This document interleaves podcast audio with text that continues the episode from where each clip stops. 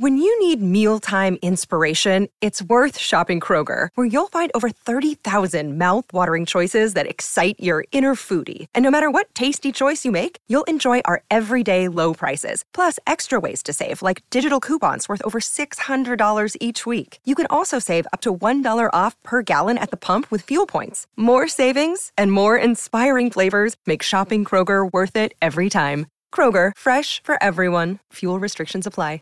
Save big on your Memorial Day barbecue, all in the Kroger app. Get three pound rolls of juicy 80% lean ground beef for $3.49 a pound with a digital coupon. Then get select varieties of flavorful Powerade, Body Armor Super Drink, or Arizona tea for 77 cents each, all with your card. Shop these deals at your local Kroger today, or tap the screen now to download the Kroger app to save big today. Kroger, fresh for everyone.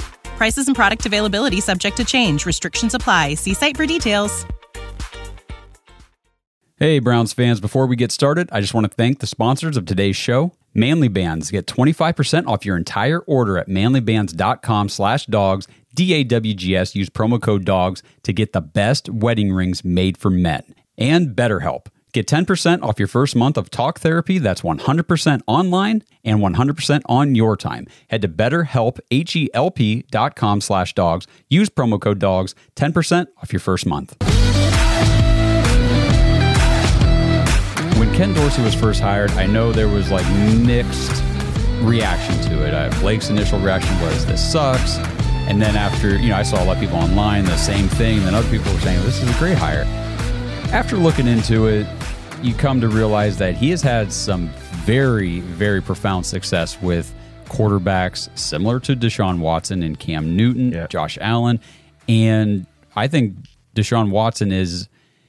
I, I think Josh Allen is a great passer. He has a very strong arm, but I think overall, all the mechanics, all the tools, I think Deshaun Watson's probably the best passer of that group. Yeah. And I'll, I'll kind of get into that because uh, Lance Reisland, who I just read, this is what we're talking about here, this article on cleveland.com. And he also said that, um, let me see, his main concerns with Ken Dorsey as the offensive coordinator are one, scheme alignment with Kevin Stefanski and turnovers. He says that Ken Dorsey runs offense with a similar mindset as Stefanski, which we just read his quote on that. That's one reason why he thinks Kevin will give Dorsey the play calling, but it could also be a negative because it doesn't bring the innovation that you know we were all hoping for for the offense. But I think we're forgetting about Tommy Rees, and I think Tommy Rees is the guy bringing in some of those college concepts into this pro game. You know, the offense for the Cleveland Browns. So it, I think they're doing a really good thing here. They're bringing in smart people into the room, a collective unit. Stefanski, I mean, we hired him as the offensive leader. That, that was his acumen from Minnesota. That's his specialty. So he's still the leader of that offensive unit. You bring in a guy like Ken Dorsey who can also do the same things Kevin can do. He can really help Deshaun Watson elevate his game.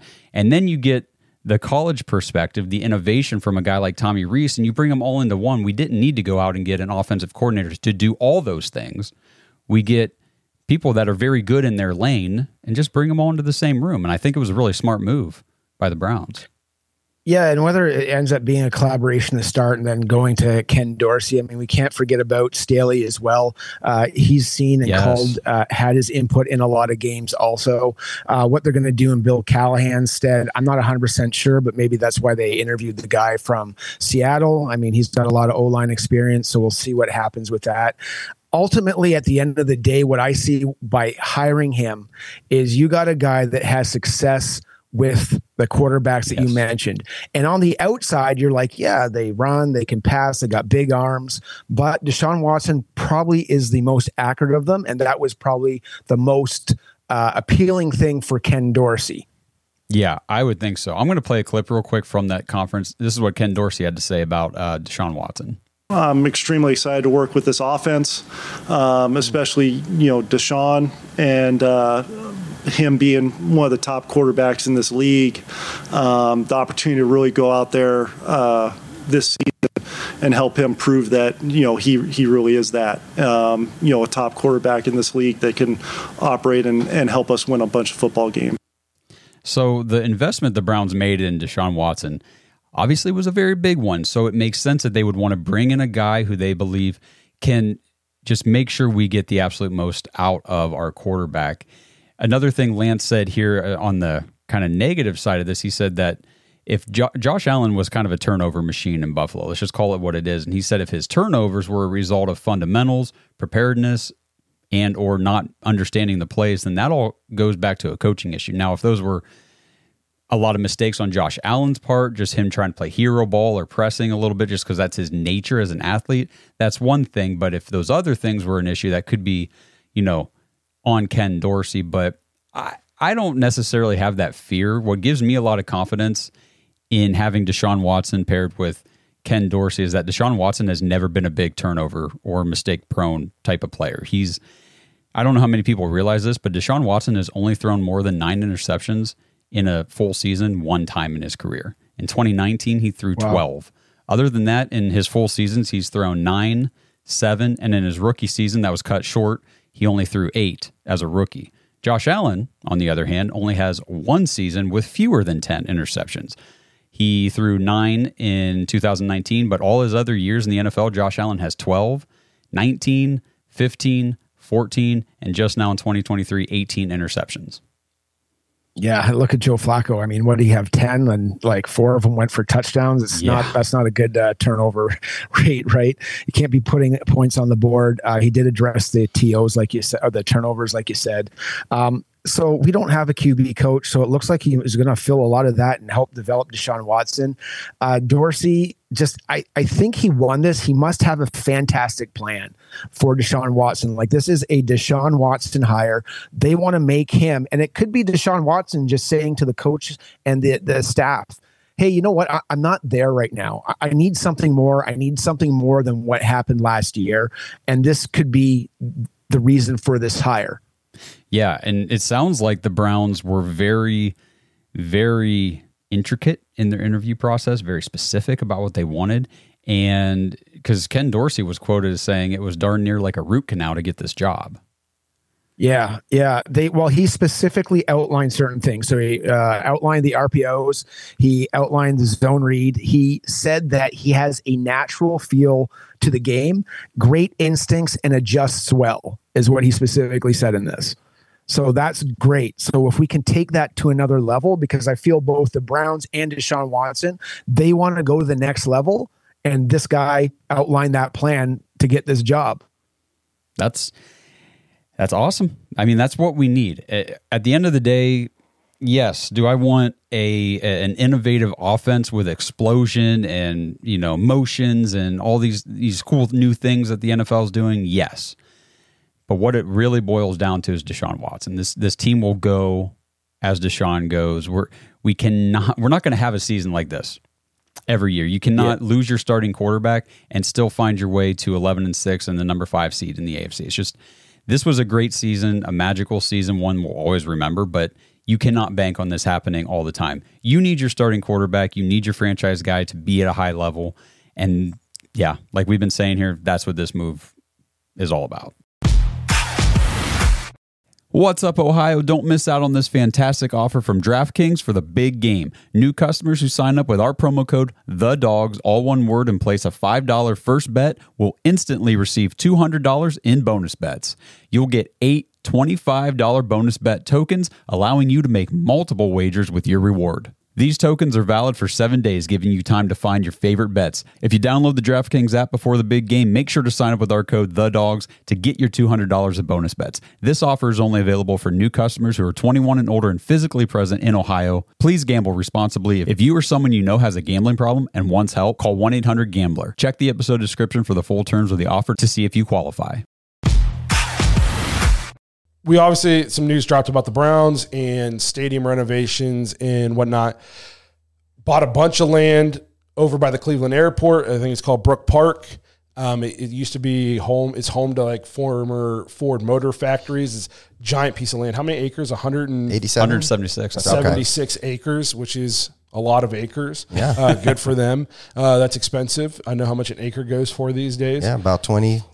so about 20 G's. Uh, so that and, and then there's speculation. Are they looking to move the stadium outside of downtown? Are they just making this as to try to put pressure on the government in Cleveland uh, to start ponying up some money for stadium renovation? All this good stuff. I didn't realize how bad the Browns stadium was in terms of condition. I always thought, eh, it's a newer stadium. It looks really nice, like from afar. I get apparently it's one of those don't look too close because we, so we have a dog pack member who um, I mean he, he builds buildings in Cleveland. He's working on the Sherwin Williams Tower right now, um, and he so he knows a lot about like the the structural integrity of the Browns. I don't know if he worked on it, but he just or if he knows guys who worked on it. Um, but he says the place is. I mean, don't be afraid to go there, but it's being held together a lot by like. There's a lot of stucco tape and bubble gum hold and, tape. and duct tape. Like, so I never realized it was in that bad a shape. He said there's no like putting a roof on the building in its current state is not an option. Is what he is what he said. Um, so and he, he's talked about like the ground soil over there. He knows a lot about the stuff up there. So um, I know the Browns are trying to put pressure on Cleveland government to come up with uh, stuff for this. I know the the Haslam's want to like reinvigorate the entire shoreline of Lake Erie up there. They have big plans for that. Um, so people who bash on Haslam, I know he's made some mistakes, but the dude is he he invests a lot in Cleveland. He's trying to turn Cleveland like into a, a, a spot. So you can't hate on the guy for that. Um, but where do you guys stand in terms of? Leave leave it on the lakefront downtown. Move it move it to Brook Park or somewhere else. I know I've been on the record saying they should move it out of downtown. Um, I've heard people talking about it in our Discord. Peter and Kenny Mack when it left it downtown. Where do you guys stand on this? Do you want me to go? Justin, you go. You know what? Let me go first because you go to game. Okay. You go to every home game, so Okay. your opinion might be a little stronger than mine. I just when I go to games, downtown sucks. downtown blows, man. The traffic is awful. And I love the idea of having it downtown. They need a better logistical system to make it operate better. If if that's part of the plan, okay, cool. Keep it where it is or, or renovate it. But I want that. I just want a, a freaking retractable roof. I I'm sure Justin feels the same way. I'll let you talk here in a sec. I don't want to go sit in the the cold and the rain and all that crap, the wind. And I've seen a lot of people actually commenting on our Twitter post about it would be really nice to have a, a closed, you know, field where I could actually sell my tickets if I can't go. Like I know people struggle with that kind of stuff. Because I know I'm not looking to buy tickets on a December game whenever it's 15 degrees. Like I don't want to go. No, there there's a time in that season where I'm like, I'll go to games here. Yep. We're not going to games here. I know Week people. eight's the cutoff. yeah, if anyone's like, "Hey, do you want to go to Browns game this year?" I'm like, "Well, we've only got a couple we can go to." Yeah, what month After- is it? Yeah, after this month, I ain't going. and maybe we're pussies. maybe, but, whatever, I don't What care. do you What do you think, Justin? What do you? Um, so I'll, I'll say this: I I do like going up up there. There is there is a parking problem. Okay, there there's legitimate parking problem. If you shell out cash and park like pretty, we park over at the core house basically, and it's nice up there. Yeah, but, what time it's you got to expensive. get there to, to get in? Eight thirty nine. Yeah, that's that's another Yeah, like. you're leaving it. So for us, we leave like seven a.m. And, and, you're and you're getting home at seven, eight o'clock at night. grinding. Like the, you going to the Browns game shouldn't have to be An all-day all day event. event. Uh, maybe if I was 20 and I didn't have a wife and a kid, I would do that, and I would love to do that. we got to bring them Oh. to the game. Yeah, but guess Okay. guess who's not paying for the expensive tickets to go to a Browns game? Young people that don't have wives and kids. I'm sorry, like not not. I mean, maybe to a game, but yeah. Like I, I can't be going up. I can't be leaving my house at six o'clock in the morning, going up there, getting pissed drunk before until the game starts, sitting there watching the game, getting stuck in traffic for three hours, leaving the game, and not getting home until eight nine o'clock at night. Right. That that's that's a fast track to a divorce. Well, you got an open couch for me? yeah, you know what I mean. Like I just I don't have time for that. I would Mm-hmm. I think, and then they start shutting roads down. For sure. You know, if you don't get into Cleveland by eight nine o'clock, Mm-hmm. you're you're screwed. They because they start shutting roads down. So then now you're parking three miles from the stadium, or you can there. only go around like what Kings Boulevard or something is what it's called, the back way down by the lake, and the traffic for that is five miles long. Correct. and it moves at a snail space. You, you won't get into the stadium until the second quarter if you're lucky. so it's just. I, and and I look around where they give do aerial shots of these other stadiums around the league, even other NBA arenas, and I'm Parking. and, and they got a huge parking lot. Yes. and it's the parking is directed. You get in there in, a, in an organized fashion. You get out in an organized fashion. It's well lit. you know what I mean? For a night game, you're not just walking back through downtown Cleveland, like True, true. hoping you don't get mugged. And like, so I understand the talks of leaving it in downtown because getting into downtown sucks. Once you're in downtown, the atmosphere is It's um, electric. is electric. Correct. I get that. Um, but I don't want to. I, one, I don't want to walk to the stadium two miles in the freezing cold wind. I don't want to sit in the freezing cold wind for four hours and then have to walk two miles back to my car. Um, I don't want to have to leave at six in the morning so I can get into Cleveland seven hours before game time. because if you if you try to get into Cleveland two hours before game time, you won't be You at the won't game on it. time. No, no. If you leave at eleven, like from where where we live, you're you're not getting into Cleveland. You're not even getting into Cleveland. Yes. Let Yeah. alone get close to the stadium and get to the game. So, like you said, if they can, if they can do it on the lake, put a roof on it, do some construction, make some more ports of entry, buy some more land, put a part, do something to make it more accessible, then I'm perfectly fine with leaving it where it is. But the accessibility right now, I don't go to more games because I just don't feel like putting up with it. That's a lot. I mean, you. I, you I don't really- feel like doing it. you really got to commit. I mean, you, you like you said, you have to commit a whole day, and it's. I mean, it's just not. I love the Browns. Obviously, I'll sit there and watch the entire. I'll start at twelve and I'll go till four, but I got other crap I got to get done that day. You know what I mean? And I can't. No, if if I was going up to one game a season and it was a whole day event, okay, that's fine. But like Right. you said, multiple games, season ticket holders is a fast track to divorce unless you're like Justin, drag your wife along with you. right? Yes. Or and your children. I'll say this though. How do you guys feel though? So I no, I don't know anything really about like what's available like land plottage wise in like let's say like a Parma or like Willoughby or like a suburb of Cleveland. I know a lot of people that they're like very against that because they want it to still be like in the city. They they need it to be in the city. But uh, like is anybody for me I'm like okay, so we're 15 minutes closer to to the game. You know what I mean? and I that's the biggest thing for me is like once you figure out a plan for getting to the game, you're good. You know what I mean? Like the first I would say season that me and my wife went up, we messed it up so many times. We would literally we wouldn't even get in the game till like halfway through the first quarter. And that, mm-hmm. you know, and that's it's a loss, you know, at that point. It's it's still fun, but and then you're waiting like you said 2 hours in a parking deck trying to get out. Like once you get a plan together and you you're good, it's fine. But I I wouldn't be even against it outside of Cleveland. I love Cleveland. I love going into the city, but I wouldn't be against it being in a suburb or es- especially if it was just a little bit more organized. like not, I know it, it might sound crazy, but if you look around the league, most of these stadiums aren't where In the city limits, right? Yes, Yeah. Right. You know what I mean? Right. Like uh, the Giants and the Jets aren't even in, In New, York. yeah. They're in New Jersey. Yeah. Yeah. Okay. Uh, the new the new uh, Niners stadium is nowhere near. It's not in San Francisco. I, I forget exactly where it's at. but Santa something, right? yeah, Santa um, Clara. so I don't know. because of accessibility. There's, you know what I mean. So I and listen. I love going to Cleveland. I love being in the driving up, seeing the skyline, getting into Cleveland, all that good stuff. But I happen to be there seven hours before the game even starts. Is just ridiculous. It is, for sure.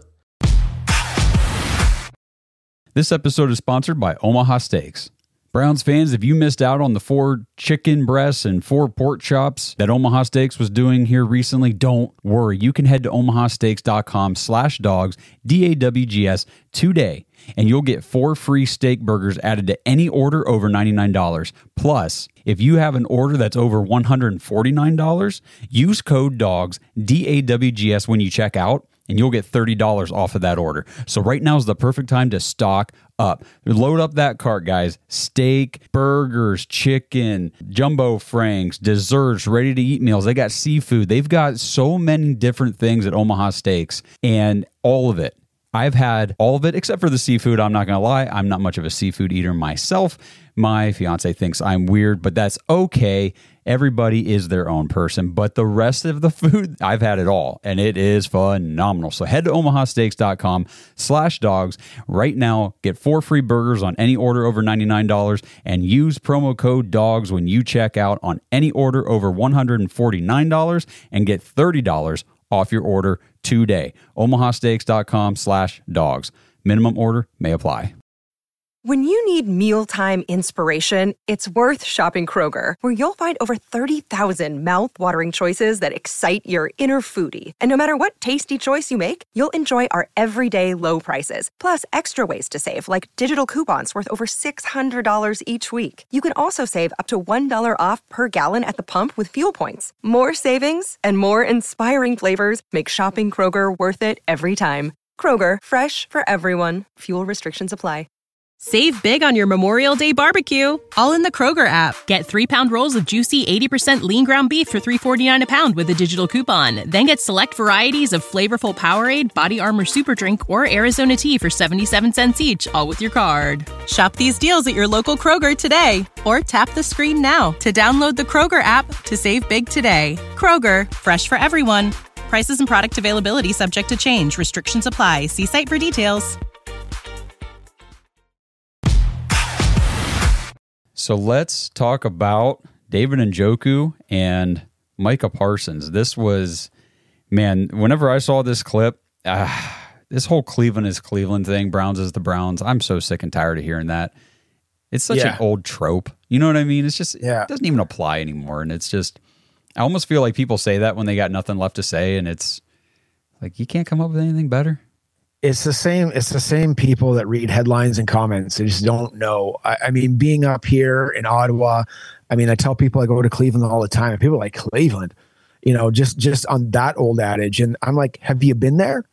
No. Then then what are you talking about? It's it's fantastic. And every time i bring someone usually when we're crossing the pa line back to uh, ottawa they're like man when can we go back? You know that was fun. There's some there's some old school bars cleveland stadium's rocking. The tailgate scene's amazing. And you know cleveland browns football is back man.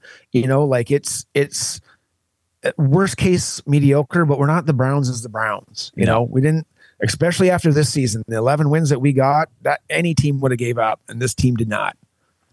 No, and I mean, if we would have had to play that last game of the season, it could have easily been 12 wins because it was the Bengals, and we always beat them. So let me play Yeah, the clip absolutely. Of what happened at the Pro Bowl in this Madden 24 challenge, this little interaction between Micah Parsons and David Njoku, and then we'll talk about it. Micah, how do you think he did in the first I thought he did amazing. Uh, he made great adjustments. he obviously showed why Cleveland's Cleveland and ran. Whoa, whoa, whoa, whoa, whoa, whoa, whoa, Okay. That's a crazy shot. Don't give us that political. David, you have an opportunity for a rebuttal I mean- here. I mean, Obviously, that first of first all- half didn't go the way you wanted. What? no, it's what? cool. It's cool. You know, Okay. you gotta understand one thing, you know. And uh, excuse my voice, Scott.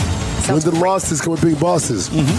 One thing you know you got to understand is he said Cleveland to Cleveland, but we're, we're both we're both here. I mean, we're both mm. like Oh, playing this interesting. Madden game. I think that's a shot. So, you think- gotta- you got to make it make sense. Any person who's reenacting Meek Mill lyrics is like, I can't take him serious. I mean, I mean, but am I lying though? God, you you trying to be lyrical, but those I'm not, even being good lyrics. lyrical. I'm saying we're both fitting. in the Lyrically, I'm supposed to represent. Right. He has a good point, bro. We all here. So what are you saying? Cleveland, Cleveland, Dallas, Well, Dallas. okay, fair enough. Well, well, let's take it back to this ah. game for a second. I like what he said at the end there, where he says, "So what are you saying? Cleveland is Cleveland, like Dallas is Dallas." And Parsons Yeah. was basically, well, okay, touche. Like, yeah, you guys, who who is a Dallas Cowboys player to come out saying Cleveland is Cleveland? You- You're the you are the joke of the playoffs every year as Yeah. the Cowboys. I, I know. I, I always say it every year. If you're not first, you're last sitting with the rest of us. Might as well go play some golf, right? That's right. Uh, the the when he said that, I don't know if you saw that, but first thing is Njoku just like snaps. Yeah. like he got tense. And did you see it? Like Tyreek, he's like, whoa. Tyreek, yeah, he was like, This. "Hey, man," he's like, "Are you sure you want to say that?" and is and when you see those two dogs sitting there, they're about the same size. And in your mind, you think, okay, tight end, uh, linebacker, D, D end, like you, you think, you know, Parsons might be bigger dude, but I think they're about the same. David's huge. You know, he's a huge man. I would not want to make that guy angry, and he looked pissed, right? Because he's sick and tired of it, just like you and I are sick and tired of it, right? Yeah. And uh, yeah, he he let him have it. It was a good. It was a good Dallas is Dallas. I mean, maybe we should start making that hashtag after this. I think it's going to be. I think Nice. it's going to be a thing coming out of this. And it was funny because I mean, and Njoku makes a great point that hey, like we're both here, man. Like we're both at the Pro Bowl. You know, both of these teams had great seasons. Both had great players that are here at the Pro Bowl. I'm here. You're here. Like why are we? Why are we going back to this old BS narrative? And you know, Tyreek Hill was sitting there. He's like, he's got a good point, bro. Like we all here, you know, and Yeah, they all one and done. yeah, yeah. And I looked and, you know, Parsons in his career with Dallas has one playoff win and, and Njoku in Cleveland has one playoff win. So, Mm. I mean, there's, I don't really understand where he's getting off.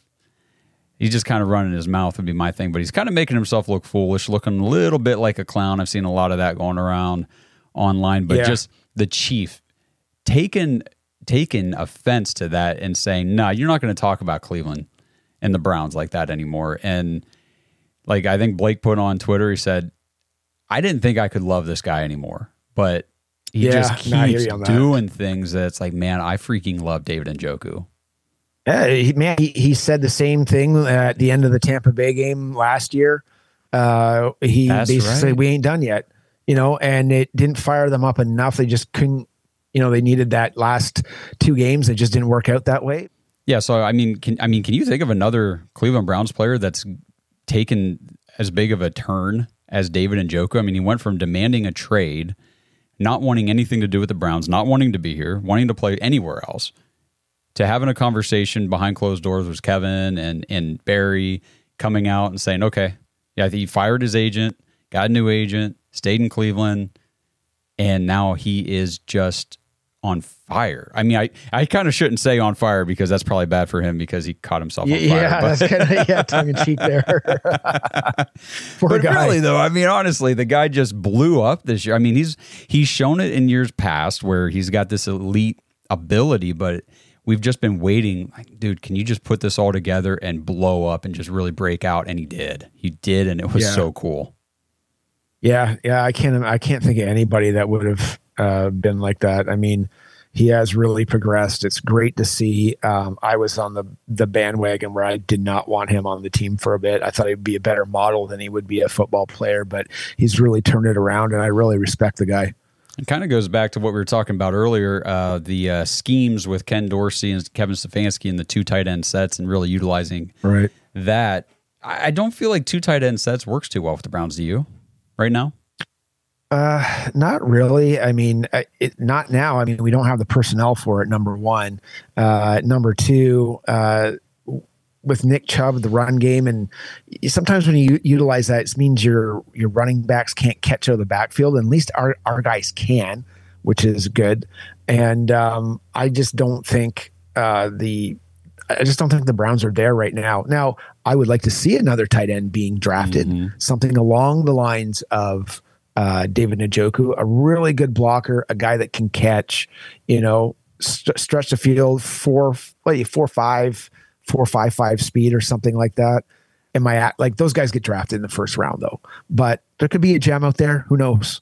Maybe maybe Harrison Bryant Bryant finds his way with Ken Dorsey and they resign him. I don't know. I mean, Harrison Bryant kind of looked like he was starting to do a couple things there toward the end of the season in that you know wild card game. He he did come out and make some big catches and some big plays, but overall his career development has been very disappointing.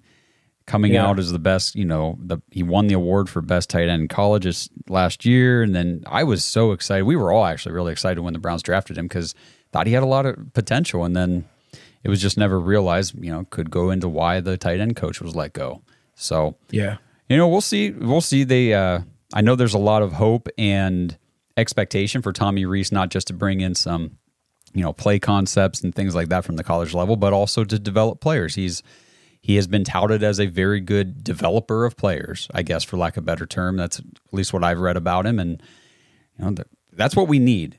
Some of these young playmakers on the Browns just have not really, you know, amounted to much.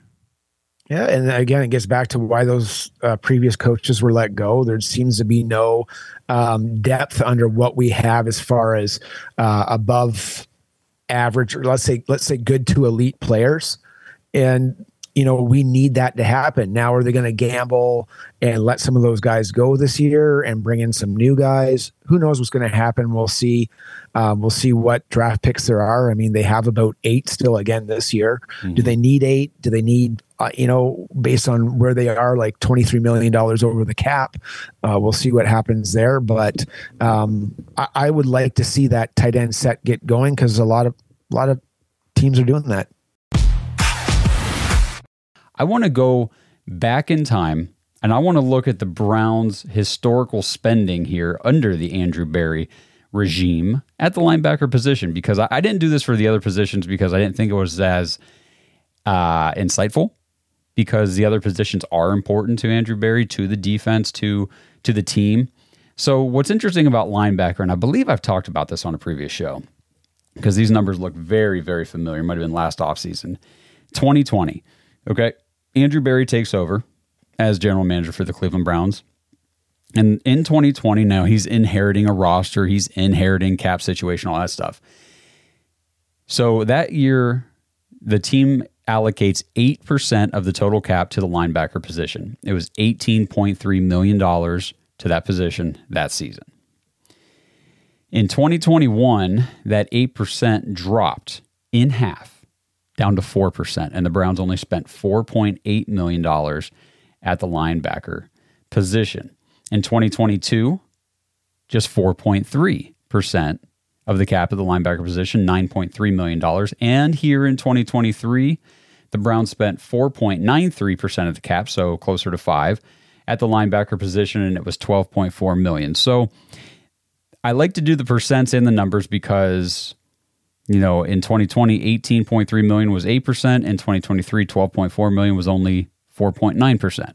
So that's because the cap number, the overall cap number goes up and changes year to year, but the percent is what's important. So when it all started with AB, the, the Browns were at 8%, then he dropped it down to 4, stayed at 4.3, and then this past year was still in the 4s at 4.9. So these are numbers that I want you to keep in mind. And, and as we go through this episode, keep in mind for the end, pay attention to the contracts that I list out for each of the guys on this episode because we're going to take just a brief, quick look at some players who could fit that bill for the Browns in 2024 free agency coming up at the linebacker position. So again, just just kind of keep that four percent cap and you know allocation, and then we'll talk about you know contract numbers for these guys.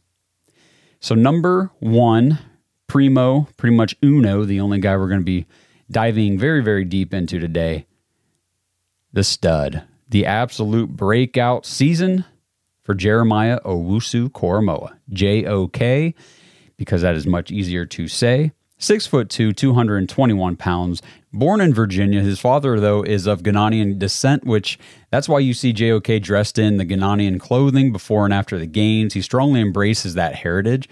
It's pretty cool. It's just, you know, it, it's something that if you see him, you know, in some, I don't know, for lack of better term, strange looking, different kind of, uh, of attire. You know, a lot of these guys roll in these fancy suits and and what have you. But he definitely uh, sticks to those those roots of his his heritage, which is pretty cool. I, I think it's it's neat and it brings you know just more character to the to the team. It's a fun thing to look at, talk about.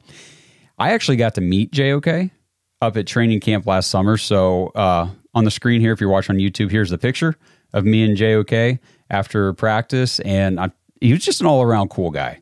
Really cool dude. Um, I, I played and highlighted his comments that he made in the press conference before the uh, wild card game against the Texans that week leading up to it, and just the comments he made in that press conference, just it, it was just leadership. He exhibited leadership so strongly, and I just felt like he was so focused, so dialed in, ready. He was just preparing and ready mentally and physically for that game. And it showed because guess who was the only player on defense to show up in the wild card game? JOK. So he played uh, college ball at Notre Dame. In 2020, he won the Butkus Award for the best linebacker in the country. He ended up being a second round pick, 52nd overall in 2021 by the Browns. All draft season, he was projected as a first rounder. Every mock draft we did, he was always going in the first round. He was a he was a first round selection type of guy. I mean, he he was coming out of college with that sort of pedigree. But he ended up slipping in the draft into the second round where the Browns were able to move up. Uh, I should have looked this up. I forget. It was like two spots or four spots or something like that to snag him.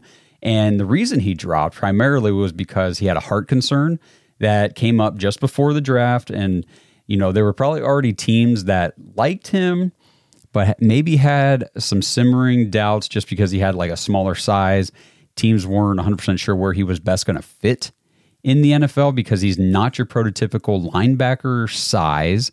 He's not really built like a prototypical safety. So, where's this guy going to slot in in the NFL? So, if teams had a little bit of concern about that, and then the heart issue comes up during the the late draft process, that that caused him to slip out of the first round, which is great because the Browns were able to snag him. And boy, we were excited when when the Browns got him, and just did not feel like Joe Woods was really using him to the best of his potential. And then, you know, I talked a lot about JOK and Grant Delpit's potential with Jim Schwartz last offseason coming in, and those two guys had phenomenal seasons.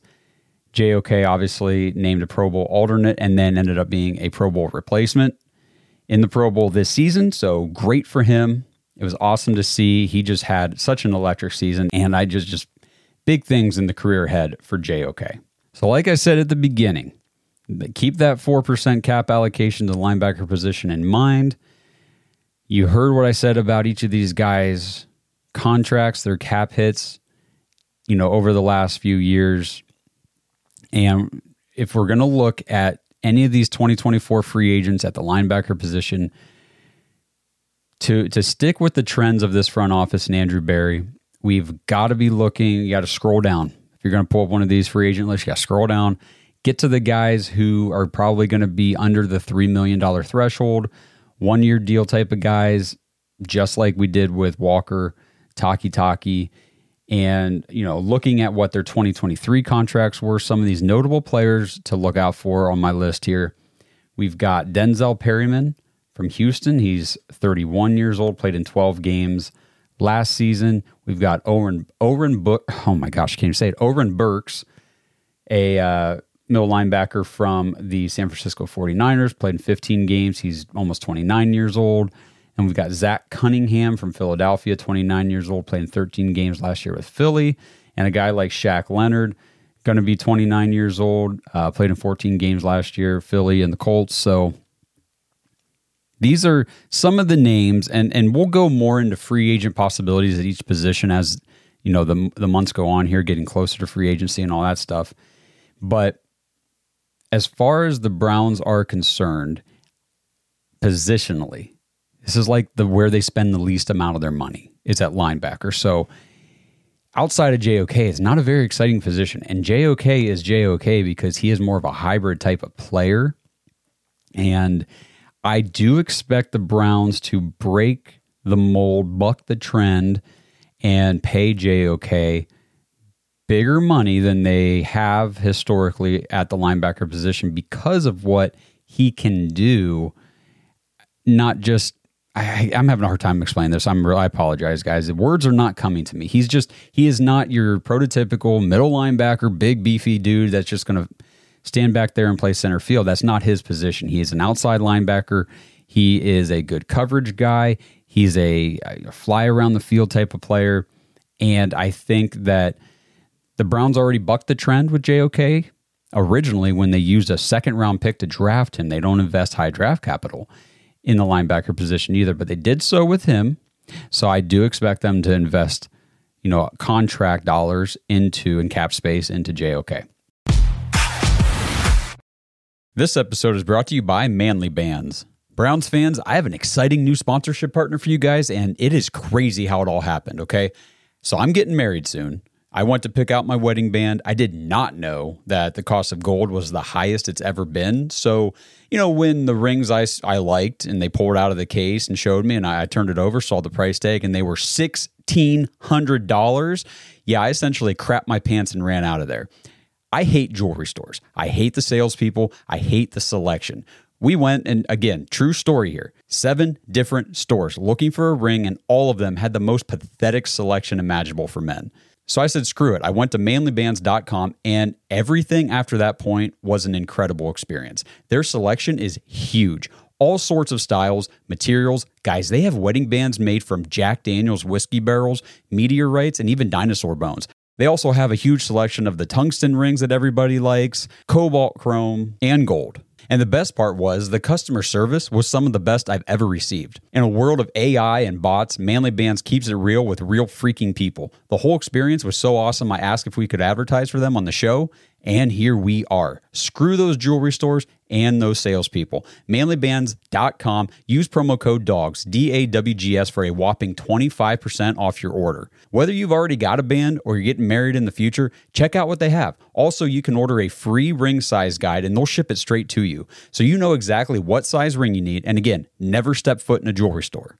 And also for you big fellows with the big hands, guys, they got rings up to size 20. Rings come with free engraving in the US and they send you a free silicone band with your order. It's unreal. These guys are the best. Manlybands.com, promo code DAWGS for 25% off your order. Bill Callahan leaving.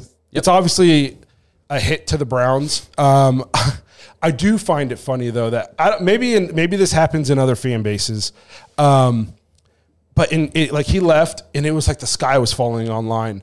Like, uh we'll never recover from this. Damn it. And I listen. We are huge Bill Callahan fans. We know what he's done for the Browns this year and throughout his years being in Cleveland. Uh, getting some of these practice squad players to play at a level where we can be competitive and make the playoffs when we're on fourth and fifth string tackles. But does any other team like do they do other teams when they lose offensive assistant coaches, like not even coordinators, they're losing an offense. Do other teams fans like lose their minds about this kind of stuff, or is this just a Cleveland thing? Man, I mean, I feel like that's a two part question, but uh, I would say so. Is it a is it a tough loss? Yeah, absolutely. He's probably one of the best offensive line coaches in the game right now. I I, I don't think that we would argue that. Correct. I, he's very very good at what he does. Some of the guys that he's gotten prepared over the last few years just to come in. I mean, who was it? Blake Hance was doing snaps in a parking garage, and Yeah. he played you know starter reps. Um, it, it it is a it's a tough loss, but I I don't think like it has to be sky is falling, especially when you look at like the resume of this uh, Andy Dickerson guy.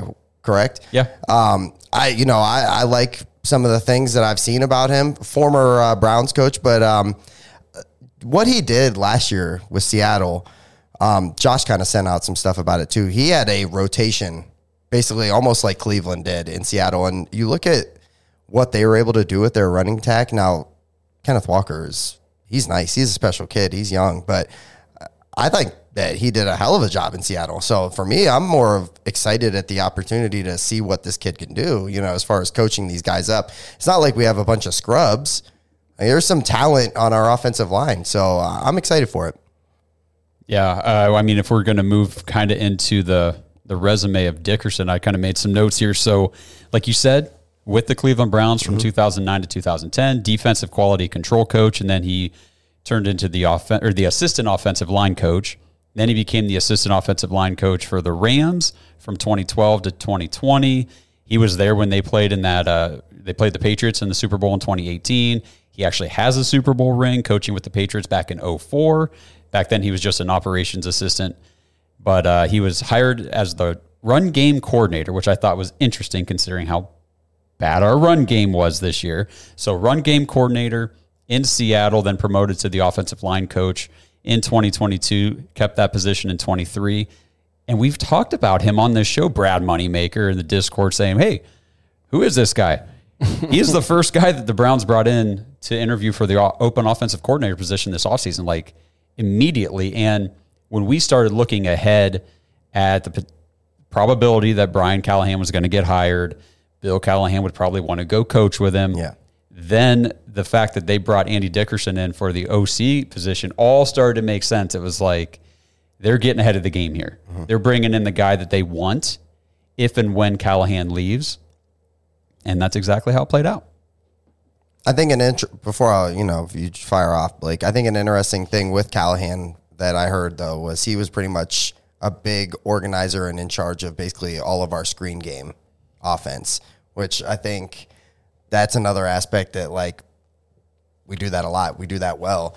So I think that's something interesting. We'll see how that translates with this new offense going forward. But um, yeah, I don't I don't think sky's falling. And you know, good for him. I don't blame him for wanting to go and coach for his son. And, and yeah, I mean, Bill Callahan, he's probably only got a few years of coaching left. You would imagine he's, not going to be in the league yeah. forever. He's an older guy. He's obviously wants to go and help his son, make sure his son's going to be successful. Like if you're a, a dad, how cool is that to watch your son become a head football coach in the NFL and you have a chance to go help ensure his success? You're obviously going to want to do it. Uh, in talk, I saw some comments in in on, on Twitter or X, formerly known as Twitter, uh, in our YouTube comments talking about they couldn't believe the Browns let him just walk, didn't try to get any compensation for the lateral move.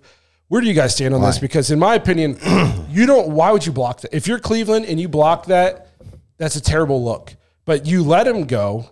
I mean, Bill Callahan's been this league forever.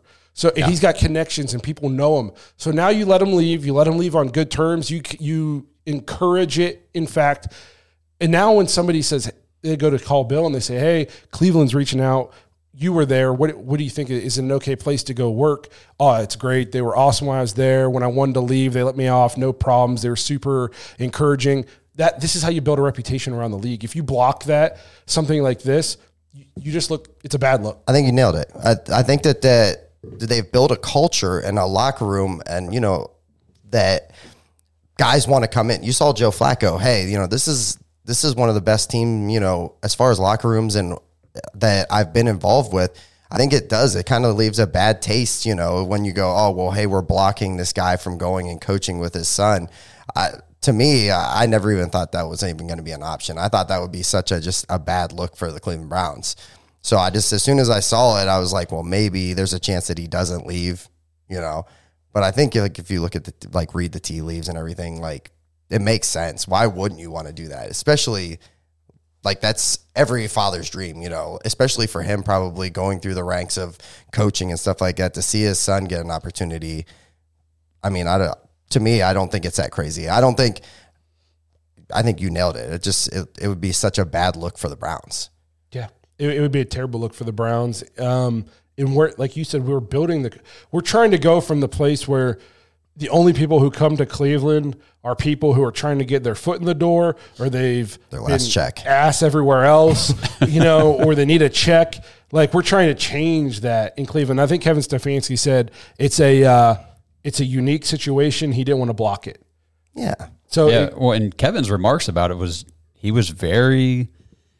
You just you- you know that they they knew it was coming, and they were all on board with it. They were all okay with it. I don't think it was a big deal whatsoever. I mean, Kevin even said it's every kid's dream to be able to go to work and boss your dad around. you know, and he Yeah. just laughed about it. Like this, you know, at the end of the day, you know, the NFL is still a business. It's a you know, it's a job, but there's a lot of brotherhood and family ingrained in what these guys do, and that's all. I mean, that's why the Browns culture, like you said, is just night and day from what it used to be. Yeah.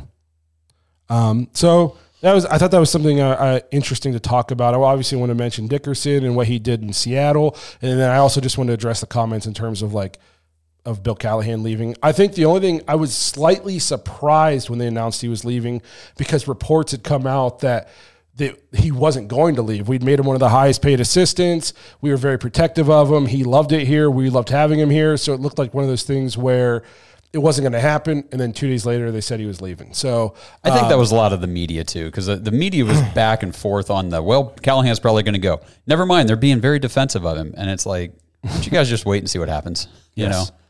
Um, but real quick, I was going to hit Andrew Jackson's question from the chat. Said, did Bill Callahan improve Jed Wills? If so, how bad was he then? It's interesting. And we've talked about this on the show before, you know, and a lot of people will point to, yeah, Callahan did good things with a lot of players, but Will, Jed Wills never really amounted to much. And I've said before, what if he did? like, what if this is the most you could get out of Jed Wills and Bill Callahan did it? You know what I mean? We, we don't know. it's it, we'll see. It's one of those things too where I almost feel bad talking about a, a poor Jed Wills play because right before the injury this year, it almost appeared like he was turning a corner. I agree, picked it yeah. up. You know what I, I mean? agree. Like it's like uh, night and day. All of a sudden, his effort seemed like sky high, and we've always been. I won't call us Jed Wills defenders, but we haven't let people just say he's been a bust because we've talked about how the dude came in as a rookie, solidified the, the left side of the, the defensive line, and has he been you know top ten pick worthy? Maybe not, but he's still been above serviceable starting left tackle in this league. Um, so I'm not willing to call him a bust. Now, has he been everything we want him to be? Has he been Tristan Wirfs? No. No.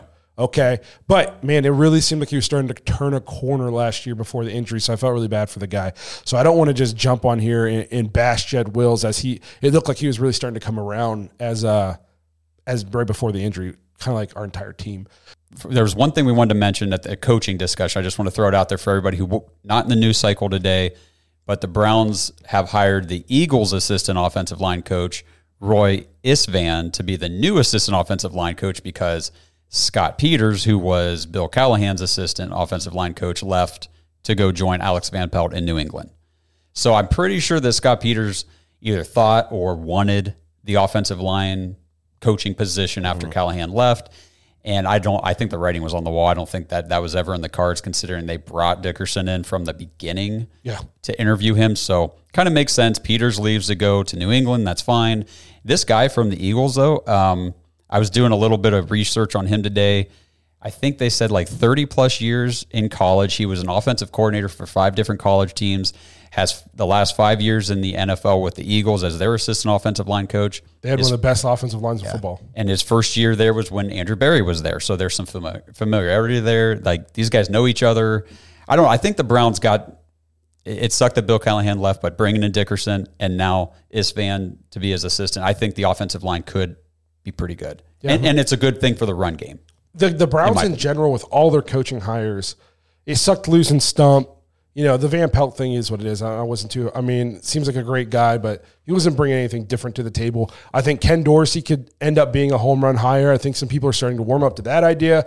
I think Deuce Staley is a great hire. I think Dickerson, along with the the new assistant, is another. I feel like the Browns have really done a good job revamping their staff in the offseason. Yes, 100% agree. It's been a, I think they've done a really good job so far. I'm happy with it. which is kind of on par for Andrew Berry every offseason.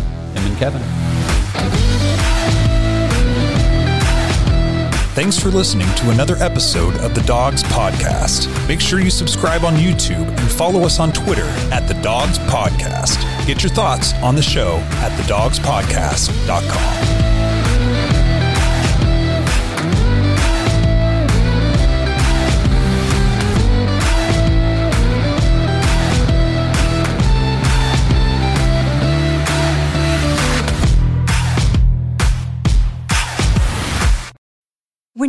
mealtime inspiration, it's worth shopping Kroger, where you'll find over 30,000 mouthwatering choices that excite your inner foodie. And no matter what tasty choice you make, you'll enjoy our everyday low prices, plus extra ways to save, like digital coupons worth over $600 each week. You can also save up to $1 off per gallon at the pump with fuel points. More savings and more inspiring flavors make shopping Kroger worth it every time. Kroger, fresh for everyone. Fuel restrictions apply. Save big on your Memorial Day barbecue, all in the Kroger app. Get three pound rolls of juicy 80% lean ground beef for $3.49 a pound with a digital coupon. Then get select varieties of flavorful Powerade, Body Armor Super Drink, or Arizona tea for 77 cents each, all with your card. Shop these deals at your local Kroger today, or tap the screen now to download the Kroger app to save big today. Kroger, fresh for everyone. Prices and product availability subject to change. Restrictions apply. See site for details.